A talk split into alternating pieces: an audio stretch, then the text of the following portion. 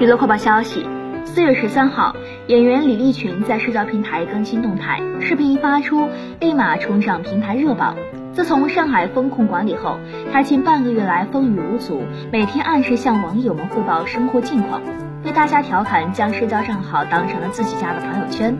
李立群完全没有老艺术家的架子，大到上海近期的风控政策，小到每一顿饭吃了什么喝了什么，堪称无所不谈。李立群表示，最近有几十个朋友要给他送烟和送物资。老爷子澄清，家里还有烟，只是自己舍不得抽。家里还有物资，并且因为不能出门运动，自己还长胖了，要少吃一点。